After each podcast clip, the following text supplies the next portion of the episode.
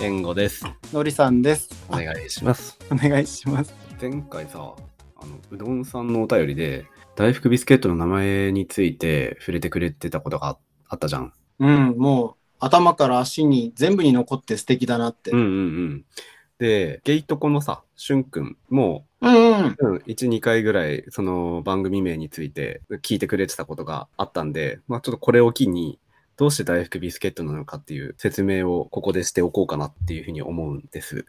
いよいよ明かされるんですね。はい。って言ってもね、そんな別に大したことではないんだけど、そもそも俺が大福がすごい好きだっていうことは、まあ分かってるよね。あの、のりさんはね。何回も買ってったよね、あなたに。そうそう。大福が好きだっていうのと、大福っていう言葉のその語感というか、響きとかもすごい好きなの。うーん。だから、この大福っていうのは構想段階で番組名に入れたいっていうふうにはずっと決めてて。で、あとは自分の好きな言葉を100個ぐらいね、紙に書いてたの。で、それは大福に続く言葉のリズムとしてまとまりのいいものをこうリストアップしてたんだよね。うんその100個ぐらいの中からね。まず最初にリズムでこう合わせていった中から濁点があるものが欲しかったの。うーん。まあ、大福でもう一つ濁点があったんだけど、もう一つ濁点が欲しかったんだよね。もう一つの単語でね。で、それで決まったのが、まあ、大福ビスケットだったのさ。なんでこう、濁点にこだわったかっていうと、まず、濁点があるだけで、キャッチーさが増すというか、存在感が出るって俺は思ってて、例えば GAFA ってあるでしょ？世界四大企業の。Google やら。あ、そうそうそうそう。うん、うんはいはいはい。まあ、アップルは半濁音だけど、まあ、全部に濁点がついてんの。でまさかね、そこと並列に考えてつけたわけではないけど、その共通点を見つけたときに、濁点には強めの力があるかもっていうのを感じたから、参考にしたっていうのはあるんだよね。で、まあ、セブンイレブンなんかもそうだよね。で、その他の単語で言えば、サラリよりもザラリ、トロリよりもドロリ、キラリよりもギラリの方がインパクトというか、凄みみたいなのを感じるんだよね。その濁点が定着すると、重厚感とまではいかないけど、どっしりとしたものに感じるから、濁点がついてても、ライトに感じられる子供っぽい単語のビスケットを選んだっていうのもあって、まあ最終的に濁点から来る安定感から、このラジオを聴いていると安心感につながるかな。つながればいいな。つながりますようにっていう願いを込めて、まあ、キャッチーさをもとに作った名前です。ね、もううどんしゅんくんもね、ここに関してのりさんが一切関わっていないっていうね、あはいはい。事実うん 全部自分で、あの、事実。のりさんも初めてふーん。そうそう。ノリさんも聞いてこなかったっていう事実大福は想像つい、そう、しかも想像。そこまで、で今となっては俺この名前が好きっていう。なんて言うんだろうな。一回聞いたら、あ、なんだろうみたいな。その、ちょっと、こう、記憶に残りやすいみたいなさ。うんうんうん。んそうだね。そういうのも意識したし、あと、ゲイっていう番組名をつけるかどうかっていうのは、本当に最後まで悩んだんだけど、だから本当はね、水曜日のゲイタウンとかさ、なんかそういう素案とかもね、あったんだよね、本当は自分の中でね。なんかもうむしろいそうだね。そう、だいるかなと思って、とりあえず調べたんだよね。ツイッターとかでもいそうだなとか思って、調べたんだけど、いなかったから、あ、使えるなと思って候補に挙げてたんだ。あーうん。まあなんやかんやそうやって大福ビスケットっていうタイトルが決まったっていう。一番自分の中でしっくりきた組み合わせだった。ビスケット。うんうんしかもね、なんかどっちも食べ物だし。うん、そうだね。はい。こんな感じです。大丈夫かな？それでは本テーマいきますか。オープニング。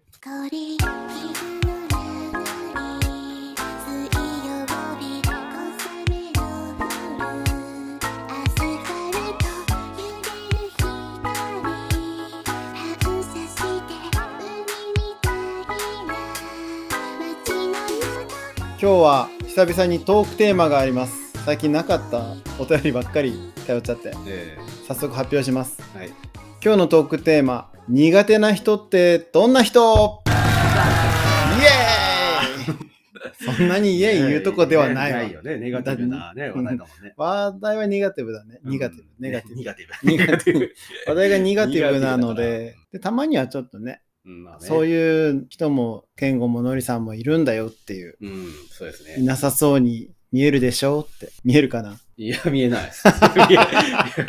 どんな人でもね、苦手な人はいるだろうなっていう。いや、そうだよね。そりゃそうねだ。俺らのうんこの放送も苦手だなって思う人も、まあいるんだろうなと思しそうだよね。うんもう人が違えば感感性もやっぱ違うからねそれはしょうがない。そういう人にも刺さるような番組にしていこうね。うん。寂しいけどね。寂しい時は寂しいって言った方がいい。寂しいの入ってる歌詞の歌といえば？寂しいだなんて 言い慣れてないけど。。ということで、苦手な人はどんな人っていうのをお互いちょっと。事前にね、うんなんかまあ話したときに、例えば、うんもう本当にもうみんなが、まあ、パッと出てきそうな臭いとか、自慢話がすごいとか、うん。そういうところは大前提としてうん。抜かしてやっていこうね。うん。うん、約束事をねうんっていう約束事をしています。じゃあ俺からいくよ。まずはいはい一人目の苦手な人、はいエントリーしますうん。一人目、あんまりにも喋らなさすぎる人。かつ、SNS 上で饒舌な人。はいはいはいはい。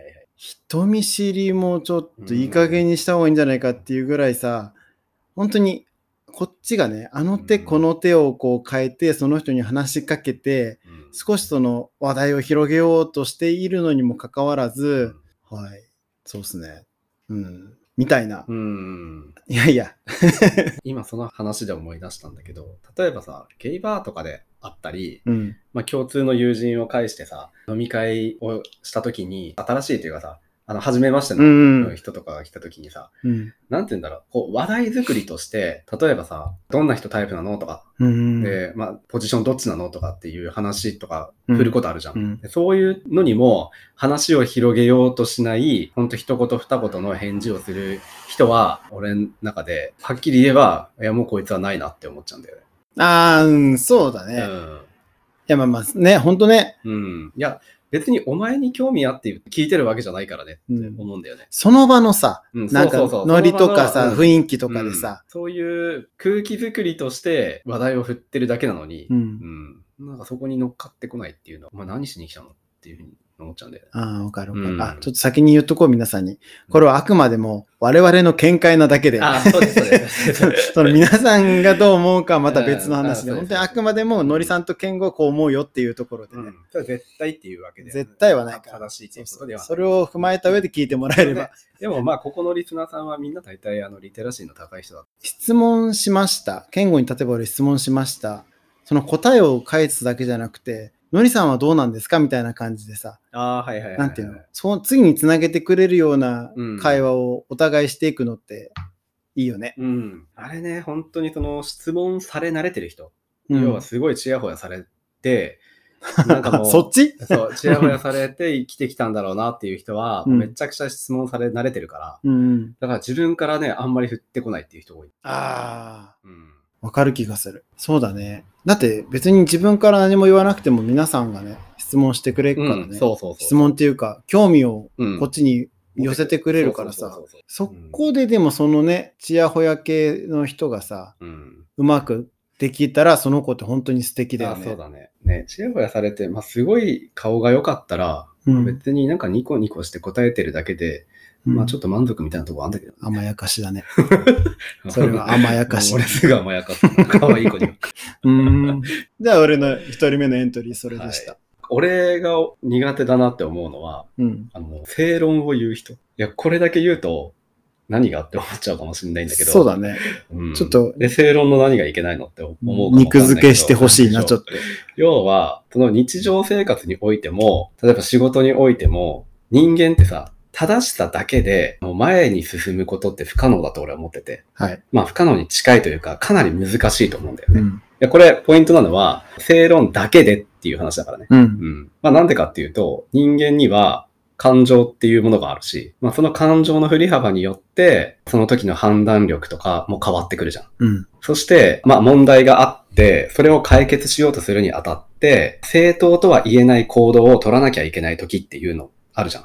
うんうんで、これは日常生活においてもそうだし、仕事においてもそうなんだよね。うん。う。うんん。で、そういう時に正論を振りかざしてくる人がいるのさ。ああ、うんわかるわ。なんかわかる言いたいこと。うん。その時に大事なんだけどね、そういう正論をちゃんとずっと言う人って、うん。なんか大事だったりするけど、うん。今そればっかり言ってても話進まんしょっていう時でしょ。そうそうそうそう、そういうこと、そういうこと。厄介なのは、まあ、正論っていうところなんだよね。そう、うんでそうだね。そう、正論だから反論するのも一苦労というか、うんまあ、納得させることができないんだよね。それは正論だし。うんだから余計にこっちの感情に負担がかかるの。まあ、言ってることは当たってるよと。だけどお前嫌いだわってなる。うん。だから、こういう人に共通してるのは、まあ、俺が見てね、共通してるのは、まず世間知らずで、いや、まあ、自分がね、すごい世間を知ってるかって言ったらまた別、それは別の話なんだけど、その世間知らずで視野が狭いっていうことだと俺は思ってんだよね。うん思ってるとかそういうふうに見てんだよね。あと、ここは偏見なんだけど、名の知れた学歴を持ってるけど、志望通りの会社に入社してこなかったやつとか。もうそれは、これは本当に偏完全に健吾の経験の中で それを言ってるわけでしょ。今までそういう人がやっぱりいたからそうなっちゃうわけじゃん、結局は。まあ偏見なんだけど、うんまあ自分のその価値観に支配されちゃってて、で、正しいことは一つっていうふうに思い込んでるんだよだよね。そもそも正しいっていうのは何通りも存在するはずなのに、だから自分の正しさが唯一の正義であって、あると思ってて、他の意見っていうのを切り捨てるのさ。うんだから、まあ、何が正しいかっていうのは、まあ、どんな価値観を持つことによって決まったり変わったりするっていうことをうん理解してないんだよ、うんそういう人たちはね。で、正論って、まあ、俺が思う正論っていうのは、一つのただの筋道なだけであって、意見ではないっていうふうに俺は考えてて、うんで、まあ、こういう問題が起こりました。で、はい、規則規定があります。はい、その通りに処理します。じゃないのよ。う ん急にお姉出てきた。そうじゃないのよ。いいあんたたち。お姉さんごめんなさい。まあそうじゃないのさ、世の中はね。で、まあ、規則規定があった上で、で、自分の意見と周りの状況を照らし合わせて、その上で物事を判断する。それが人間社会っていうものだと俺は思うんだよねうん。だから、あえて正論通りの方法を取らない方がうまくいくことって、まあ無数にあるよねっていうことを言いたい。そういう人たちに。うんだから、そういう本当に正論ばっかり振りかざしてくる人は、もう俺の中でもめちゃくちゃ苦手っていうかもう危険人物。うんうん。で基本的にさ、なんかその正論って今、健吾も言ったけどさ、道筋じゃん。うん。でその道筋ってさ、みんな知ってるわけじゃん。いや、そうそう。社会的にさ、ちゃんとうなんか生きてきたらさ、知ってんのよ、その正論はそ。う、ま、本当にそうなの。うん、だから、ら、誰でも思いつくの。そう。正論なんだから。それ分かってて今この会議してるからね、みたいな。うんうんうんでもそれしか、こっちが正しい道ですよ、みたいな感じで振りかざすわけでしょ？そ大事なのってさ、その先にあるさ、目的地だったりゴールだったりに、うん。どういう過程でこのメンバーでたどり着くかっていうものが全然大事じゃない。うん。それは道筋はこう正しい道は一つあるかもしれないけど、今俺らにそれが合ってるか合ってないかの判断能力を失ってしまったら、それはもうなんただの本当に世間知らずだよみたいな感じになるから、そこだよね、うん正論だけしか振りかざせない人って。うん本当にね、その人の扱いがね、めんどくさく、もうやっぱりさ、だんだん煙たがられちゃうんだよね。ねあそうなんだよね。うそう、周りからね。そうそうそう。それは言言いたいことはわかるし、言ってることも当た合ってるんだけど、うん。いや、今はそれを分かった上で、なんとか協力してもらえないとかさ、うん。こういうのが通じないんだよね。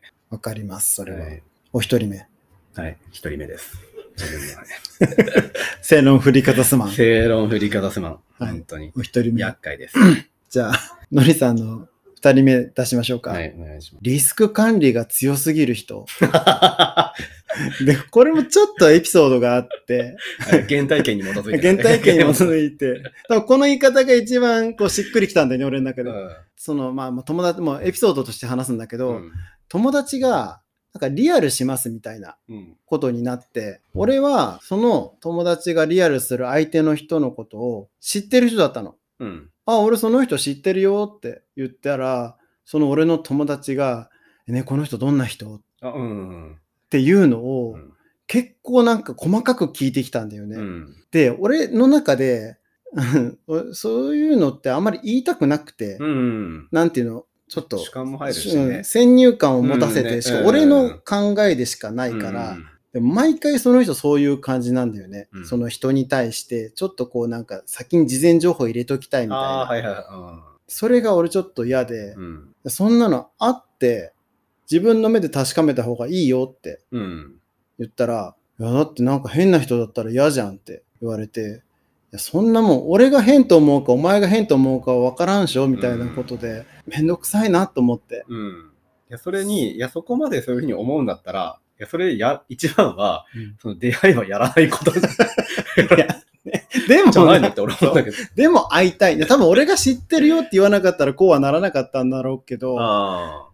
いやそこまでなんか会ったことない人の事前にね、うん。そのなんか事前情報入れて頭でっかちになって、うんもうある程度形作っちゃって会いに行くのってつまんないだろうなと思って、うんもうちょっとなんかそういうハラハラドキドキも楽しみつつのリアルすればいいのになと思って、うん。そういうリスク管理が強すぎる人は苦手だなってうん。思った。ハッとしたっていうかえ、その、いや、いや、俺がそうっていうわけじゃなくて、うん。あの、その話を聞いて、今、パッて思い浮かんだ、ちょっと類似した話なんだけど、あうん。話っていうかエピソードはないよ。その、ゼロリスク信奉の人っているじゃん。えどっち？どういうこと？リスクをおか、ノリさんが言うように、うん、えっ、と、例えば、数字で表すよ。リスク10、うん。メリット100万みたいなことに対しても、うん、明らかにメリットの方が大きくて、そっちを選んだ方が合理性が高いのに、うんリスクが10あるだけで、もうこっちの方ばっかりもう大きく捉えちゃって、うんもう絶対反対とかっていう人。ええワクチンとかそうだと思うんだよね。ああ、うんはいはいはいはいはい。わかる？うん、わかるわかる。そう、ワクチン、そうだねう。ん。半額とかそうじゃん。うん、うん。うん。まあ、今、例えば大きいけど、これ日常生活に落とし込んでも、まあ、うんそういう人たちって結構いて。ああ、それは嫌だな。だからそういう感じかなと思った。だからそのリスクが、そのゼロ、限りなくゼロに近くないと嫌だよみたいなさ。そうだね。うん。近づけたかったんだろうね。うん。本当わからんでもないとは思うんだけど、うんそれはね、誰しも会ったことない人だからさ、うん不安はあるだろうけど、でもそれがさ、例えば若いければ若いほどさ、うんまあいいとは思うんだけど、30も超えた人がさ、そこまでそんなにドキドキしなくても心配しなくても、うん。なんとかなるしょって。うん。そうだね。うんうん一軒ぐらいなんか、喫茶店行くなり、ご飯行くなり、できるでしょって。うん。そこはね、ちょっとあんまりリスク管理をされすぎると苦手になっちゃうんだうよね。ん。そうだね。決して悪いことではないんだけど、うん。程度によるとは思うんだ。うんいや、うん、そうだね。いや、まあ気持ちはね、わかるんだけどね。うんうん。気持ちはわかるけど、まあ、あなたが変わった方がいいですって、うんうん言いたくなるね。っていうことで、俺の二人目の苦手な人、リスク管理が強すぎる人。人ですね。大福でやす。あの、キャッシュレス決済をいつまでも拒み続けてる人。でのりさんが言ってた、あの、リスク管理が高すぎる人っていうのに通じてくる話だと思うんだよね。ああ、わかるよ。そうかも。でもまあ今ね、このキャッシュレス決済ってさ、まあスマホ決済も含めそうなんだけど、国を挙げて推進してるわけだから、まあもちろんリスクはあるんだけど、メリットの方がはるかに上回るんだよね。いやまあ念のためね、前置きしておくけど、これはキャッシュレスしていない人をバカにしたりとか、人格否定をしているわけではないっていうことは、まず念頭に置いといてもらいたい。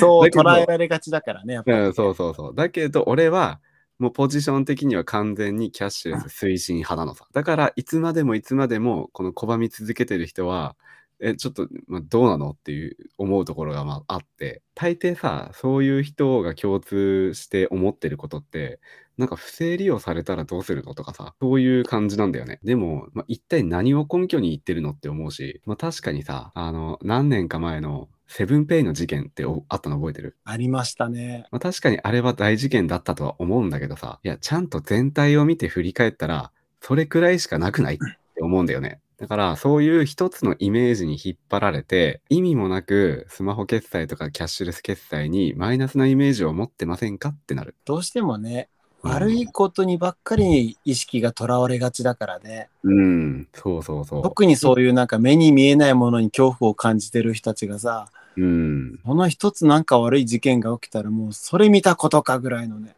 うん、そうそうそうそうそう。まあやっぱりこのデジタル格差っていうのもあるだろうし、そういう面で言うと、まあ40代以降、いやもう50代かな。50代以降かな。まあ、この辺の年代は圧倒的に現金派が多いと思うんだよね。ううん。ん、この辺の年代の人の価値観をさ、変えるっていうのは、いや、なかなかやっぱり難しいとは思うし、ずーっと現金で慣れてきたわけだし、まあ今更変化するのは面倒だもんねっていう、そういう気持ちはわかるんだよね。だけど、なんかこの今この令和の時代にさ、現代に生きながら3000年前と同じ決、同じ手段で決済してるんかい あそうそう、そんな感じ。20代、30代はさ、一旦自分のその価値観を見直した方がいいなってやっぱ思うし、個人が嫌だっていうその感覚だけで決めてるはずなんだよ。まあまあそうだろうね。うん。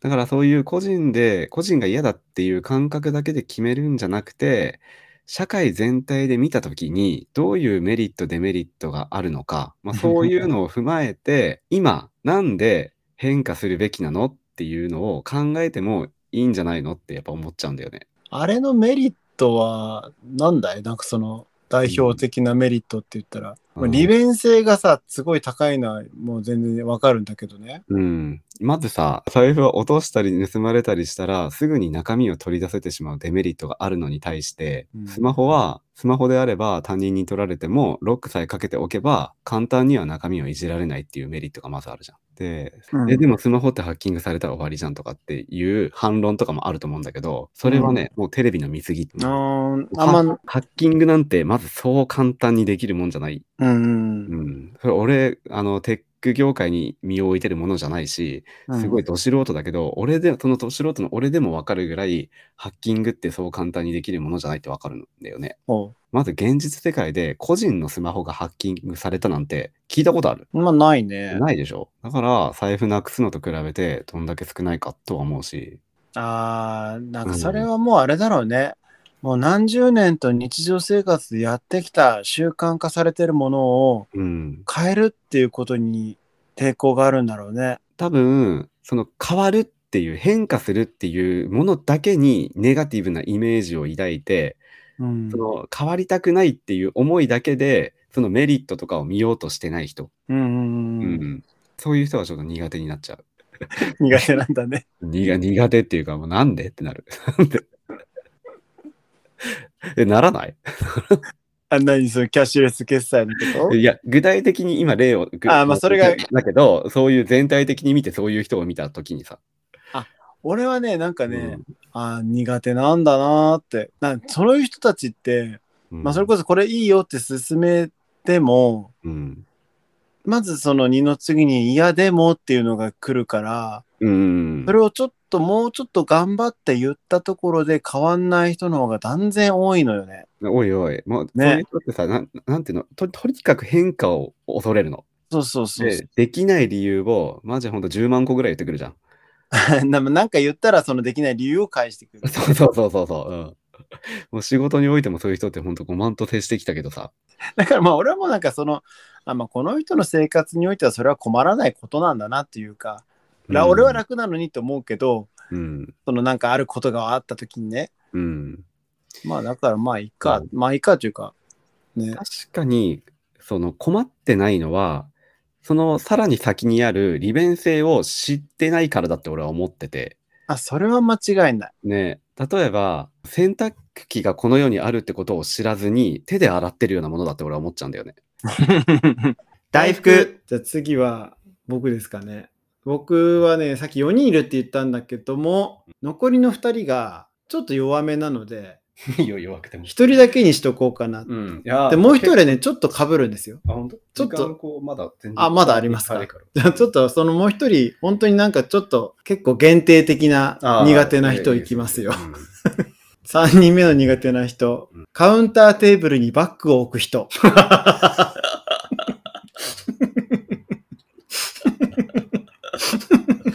はいはい ごめんごめん、これも本当にうん。エピソードがありまして、これちょっとあのゲイバーの話になるんですよね。うん。よく、よくっていうかゲイバーってあれわりかしカウンターがあって、ね。カウンターが基本あるうん。じゃない、で、友達と二人でカウンターで、まあ飲んでました。で、他にお客さんもいて、うん。で、たまたま俺の隣とかが空いてて、で、結構さ、そのゲイバーってわりかし、まあ人によるかもしれんけど、まあ隣になった人とかとさ、ちょっとなんか喋ったりしてさ、うんその場のなんか空気を楽しんだりっていうのも、俺結構するの好きだし、うん好きな人多いと思うんだけど、で、隣の席空いてました。で、入ってきたんだよ、お客さんがね。で、ちょっとなんかもうすでに酔っ払ってらっしゃってて、うん。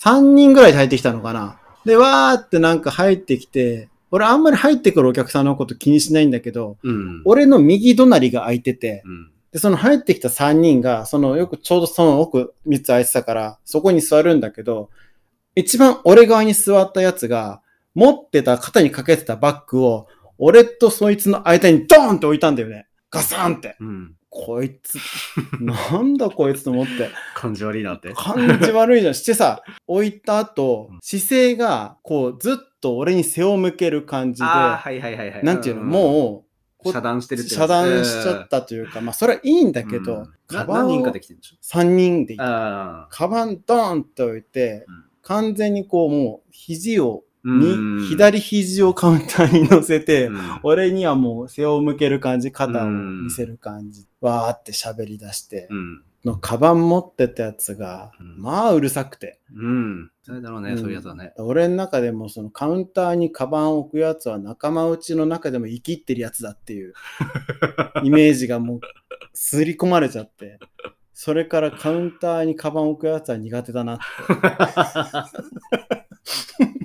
いいかな？これ。これ大丈夫かな？すごい限定的な。ああ、なるほどね。はいはい。あの、それに派生した話をちょっとしていい？いいですよ。あどうぞ。の、いや、ゲイバーとかじゃないんだけど、うん。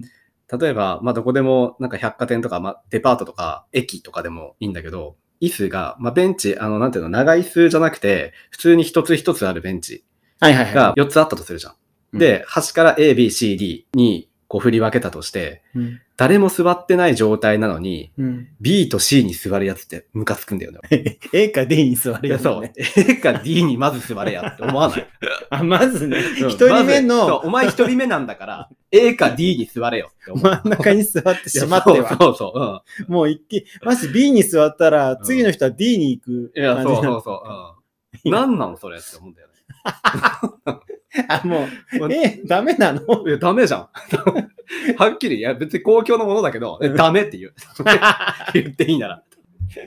A か D。あ、それさ、ちょっと待って待って。今4つじゃん。A, B, C, D, E まであったらどうなの？いや、A か D、A か E に座れ。あ、C はダメ？C はダメ。いやだってえなんで真ん中に座るの？逆に、逆によ。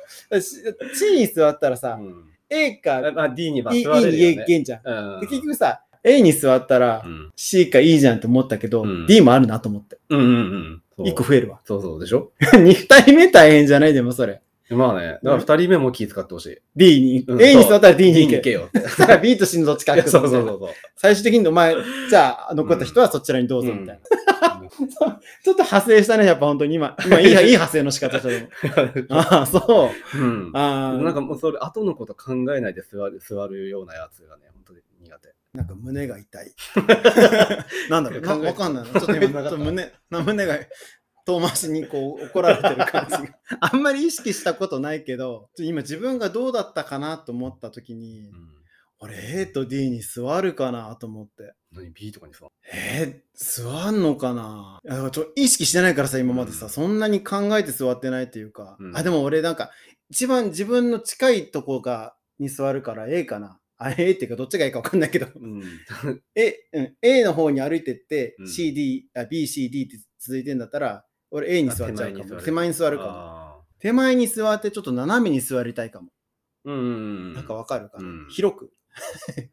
あなんうん、まあなんかわかるわ、それはね。うん。ちょっと話ずれたけど。あ、いいと思うよ。飲みあるあるになっちゃった。そうだから、そう、今のは、3人目は、カウンターテーブルにバッグを置く人でした。はい。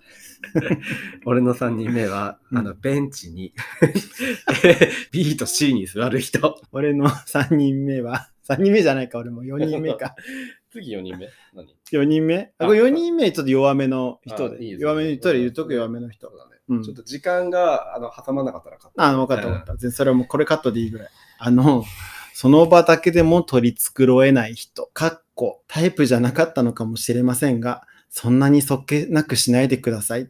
少しでもいいから笑顔をくださいって。思っちゃうんいや、なかなかいいテーマじゃない？これう今ん聞いて派生したことがある。これは。あっ派た。もうこの、このタイトルだけでタイトルだけで派生したエピソードがある。逆に言えちゃう。言えちゃうじゃあちょっと言ってみよいい 言っていいや先に言わなくていい。う。大丈夫。あ、もうそれで。これもうまさに俺もそのままなんか悲しかった。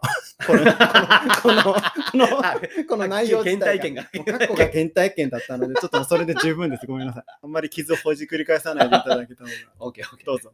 もうあ、ちょっと涙出てきた。かわいそうに。で、とね、俺が友達とね、3人でゲイバー行ったんだよね。はい。で、うーんと、で、その友達は道外から遊びに来てたの。3人で行って、うんうんで、その友達、あの、道外から来た友達が、そのゲイバーの店子さんに、うん。ねえねえ、どんな人タイプなの？って聞いたのさ。うん。で、そしたら、まあ、俺ら年代的にはさ、40前後とかでしょ？はい。うん。で、その店子がまだ20代だったんだよね。うん。うん、で、その店子が、うーんって考えて第一声が、いや、同世代ですねって言ったの。で、でそれでさ、で、あの、その、俺のね、質問した友達は、あーって、うん、同い年とかが好きなんだ、みたいな感じでもう話終わっちゃったんだよね。で、あ俺はそれをよ横で聞いてて、本当にこいつ気の利かない店子だなって思ってたの。うん。いや、まず、タイプだって聞かれてね、1回目で、その質問してきた人を外すようなね、あの、答えをするって、それは、店子じゃなかったとしても、めちゃくちゃ、なんていうの、そのコミュニケーション能力が低いなって思うんだよね。はい別に、あなたがタイプですって言えなんて思ってないし、うん、思ってないけど、一発目でその人が、にも引っかからないようなね、っていうことを、の答えを1回目で言ってくるのは、いや、それはね、ちょっとね、多少ね、いや、そうそうそう。プライベートでも、なんかほんとそういう結構さ、落第点が入るようなね、うん。答え方をしているのに、そんな店子っていう立場において質問されてるのに、うん、それでその返しはないわっていうのを、うん今その話を聞いて思い出した。そうだよね。うん。だって、そのさ、たたまあ、3人で行ったわけでしょ、その、うんその店子さんがさ、うん同世代って言って瞬間にさ、こっちがもう全部倒れたわけじゃん、3人がいっぺんに。いや、そうそうそうそう。もうお前たちはタイプじゃないよ、うん。バーンって、もう本当にボーリングのストライクみたいな。ストライクっつってもう、120キロぐらいの球で。時速が速い。この距離がね、寄った瞬間から倒れてる。でもガーってこう後ろにこう巻き込まれてて、次のピンクチャックだ。そうそうそう。もう帰りくださいって。そいつの口にはまたボーリングの球が入ってる。ポーンっまだ用意してるよみたいな。次の、次もボーリングなんだ。。次のタイマー。もう怖い怖い。なん質問したら全部ボーリングの球で帰ってくるの。そんな恐ろしい店あります？怖っ。やばいねもう気をつけなさいってああ、それはそうだね。た。なんかちょっとこう、雰囲気とかだけでも伝えればいいのにさ。うん。で、それね、まだね、いや入っその店子が入ったばっかりだったのかな。まあうん入って、まあそんなに経っても1年とかは経ってないだろうっていうようなぐらいで、うん今結構入って入ってて、俺も仲良くはなったんだけど、仲良くなったから、いやなんかのタイミングを見て、あの時の話をなんかふと思い出したら、なんか言ってやろうかなと思って。え そしたらまたボーリングの球捨ててさ、剣吾の方にドーンってこう飛んでくるよ、きっと。で、ストライクってまた。しかもさ、俺もさ、言ってやろうかなってすげえ老害だよね。そっかさ、そう、わかるわかる。あのね、いつから老害っていう言葉がさ、適用されるのかわからんよね。自分が言ったことがさ、これは老害発言なのかねどうなのかっていう。なんかいきなりさ、なんかそんな説教めいたこと言われてさ、大体店子に説教し始めたらちょっといや、やばいやばいよね。うんやばいやばい。それはねやばいと本当に気をつけよう。言い方一つで全然ね、ね周りの空気変わっちゃうから気をつけよう。うん俺らの次の目標はきっと老害にならない。うん、そうだね。ノー老害。言いたいことは俺らで言い合う。うん、そう、ここで言い合うね、ここで言い合う。うんこと、ここで言い合うか、もう、ポッドキャストさんの皆さんに聞いてもらうそうか、だね。ポッドキャストさんはわりかし同世代が聞いてるから、一番多いのがね、同世代が5、60%ぐらい言ってたような気がするんだよな。みんな、どうしてんだろう？なんかどう過ごしてるんだろう？これあら20代聞いてくれてるの嬉しいよね。そうなのさ、老若な。いや、老ね、もちろん若までいかない。60歳以上の方もね、聞いてくれて嬉しい。なんか幅広く聞いてくれてるのは、そう先輩からの意見も聞きたいもんだよね。あ、そうだね。うん俺らがまだ通っていない道だから。俺ちょっと男女比率と思って男女比率はね、全然女性がね、でも5%。女性5%か。いやー、これ女性なんか20%ぐらいに伸ばしたいな。聞いてますか？女性の皆さん。ね、女性の皆さん、聞いてますか？手挙げてください。いいコマさんあげたりして。ハッシュタグ、大福ビスケット。あっという間に時間が経っちゃいました。苦手な人の話をでね。苦手な人の話は盛り上がる。盛り上がりましたね。まああくまで大福ビスケットの見解です。はい。ということで、苦手なエンディングへ。この番組は毎週水曜日の夜に配信しています。朝の出勤、お昼ご飯、夜の晩酌のお供などお好きな時間にお聞きください。はい。ハッシュタグ、大福ビスケットでツイートしていただけると僕たちチェックしています。ツイッターで感想などお寄せください。皆さんの苦手な人はどんな人ですか？それではまた来週。またねー。バイバーイ。あとね、一つあるわ、もう一つ。あ、もいや、これはね、ちょっとね、使えないかもしれない。あえ、のわかった。まあ、うん意外に使えるかもしれんよ。いや、ファンキーモンキーベイビーズを盲信している人。いや俺結構好きだったよ。危ない危ない。やっぱそれ寄りの人間だと思ってた。